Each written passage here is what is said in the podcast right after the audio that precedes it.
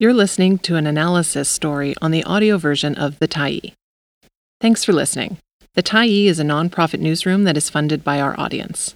So if you appreciate this article and you'd like to help us do more, head on over to support.thetyee.ca and become a Tyee builder.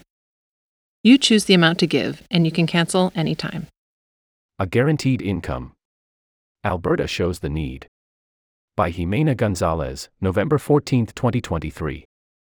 As the number of Canadians finding themselves unable to make ends meet grows, the calls for a basic income are intensifying.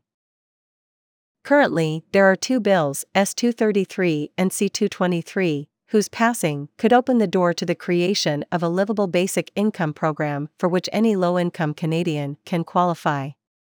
Like Canada's Child Benefit or Old Age Security, a livable basic income should be available to anyone whose earnings fall below the poverty line, no means testing. No questions asked. No shame nor stigma.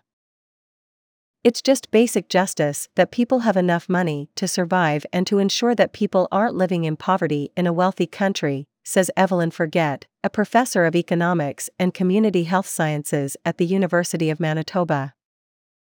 Instead, now, Canadians whose yearly gross income falls below the low income cutoff which ranges between $18,941 and $72,814 depending on location and household size, are consistently stripped from their agency, autonomy, and dignity when they apply for income supports.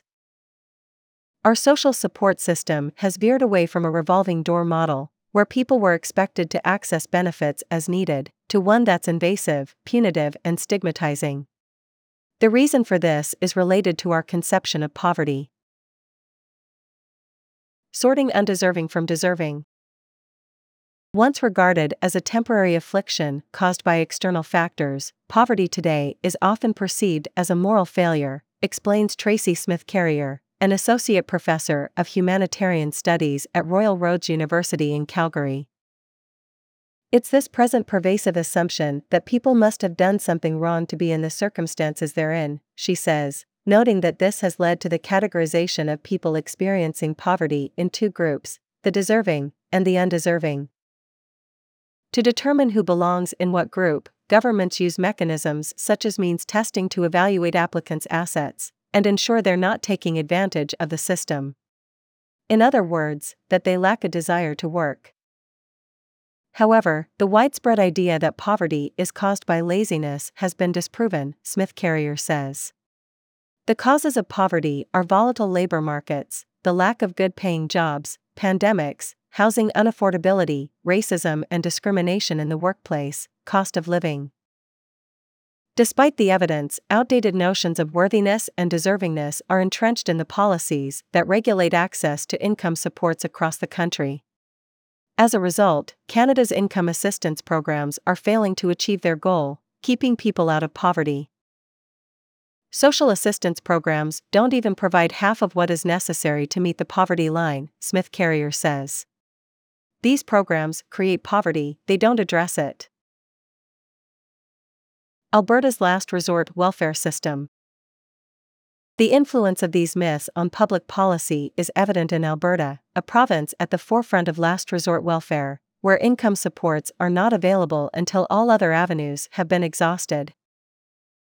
There are two income support programs in Alberta Alberta's Income for the Severely Handicapped, or AISH, for those with a permanent disability, and Alberta Works for those expected to work in either a full or part time basis with a maximum benefit of $1,787, contingent on income and means testing, AISH provides one of the most generous living allowances in the country. However, AISH remains below the poverty line and the barriers to access this benefit are high. In a recent report, Vibrant Communities Calgary, or VCC, a community organization tasked with implementing the city's poverty reduction strategy, identified AISH eligibility criteria as one of the program's main shortcomings.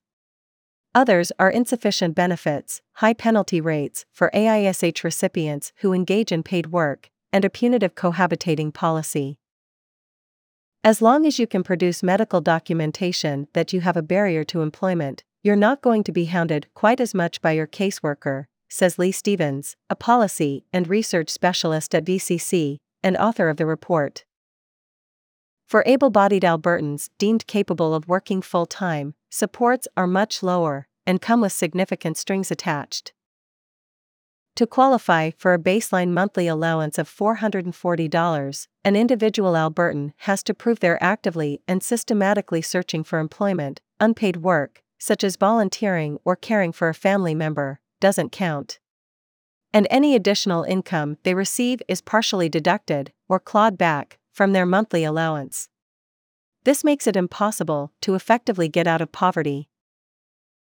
The system is completely inefficient and ineffective, Stevens says, pointing at the stability a livable basic income would provide to Albertans. The desire of a basic income is to start combining some of these programs, streamline the system a bit, and create some certainty and security for people. Barriers to a livable basic income. Evidence shows that implementing a livable basic income would address many of the challenges perpetuated, if not created, by the existing patchwork of income assistance programs in Alberta and across Canada. According to Forget, social assistance based on income testing alone would allow people to earn money and to save it. If you can't save money, if you can't put money aside, it becomes almost impossible to get yourself out of poverty, she says, pointing at the expenses folks on income support are unable to afford without savings, such as first and last month's rent, or acquiring the pricey tools certain occupations require. Because access to income supports is currently determined by means testing, eligibility is contingent on the maintenance of a certain degree of poverty. The closer one gets to the poverty line, so does the likelihood of losing one's benefits altogether. This situation reflects a rampant distrust towards impoverished Canadians. We have a lot of programs put in place to help people, Forget says. But those programs are all designed, implemented, and delivered by middle class people. Hilary Chappell is one whose life would be far more stable and promising under a basic income approach. Instead, she is caught in the tangled web of Alberta's welfare system. Late in the summer of 2019, Chappell was diagnosed with spinal osteoporosis and osteoarthritis. Because this ailment severely undermined her capacity to work, that fall she applied to receive AISH. After five months of filling out paperwork for means and income testing, as well as undergoing physical and psychological evaluations to determine her eligibility to the program. In March 2020, Chappell received her first disability deposit. The stability of a monthly allowance of $1,087 would keep her afloat for the following three years.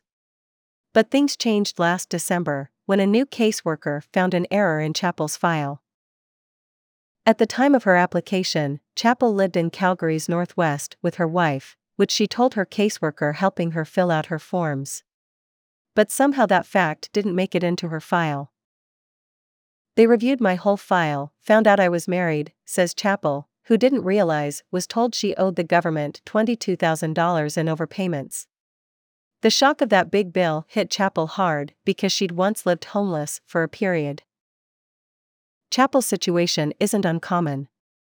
According to Greg Stead, Director of Investigations at the Alberta Ombudsman's Office, the complaints his office receives are often related to procedural irregularities, including clerical errors.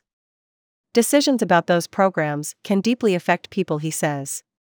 So it's natural that when people are affected so significantly, that they will exhaust all available mechanisms of appeal. Chappell did appeal to the authorities and lost. The AISH Act needs to be changed, she says. So people who are married do not get dinged the same way I am. Chappell would have been spared all this if there existed an income tested benefit to ensure all Canadians have enough money to afford basic expenses, regardless of their marital status, living arrangements, or capacity to work. Proponents believe this model can effectively eradicate poverty, unlike existing social supports but the road ahead is still lengthy. While critics often focus on the administrative hurdles to implementing a basic income, this isn't the biggest challenge. The myths that perpetuate the stigmatization of poverty as an individual failure are also barriers to its eradication. I think the big barrier behind all of it is the general unwillingness of the population to trust one another, Forget says. To trust people to make their own decisions about their lives. Thanks for stopping by the Tyee today. Anytime you're in the mood to listen to important stories written well, we'll be here. And if you'd like to keep independent media going strong, head over to thetyee.ca and click on the Support Us button to pitch in. Finally, big, big thank you to all of our Tyee builders who made this story possible.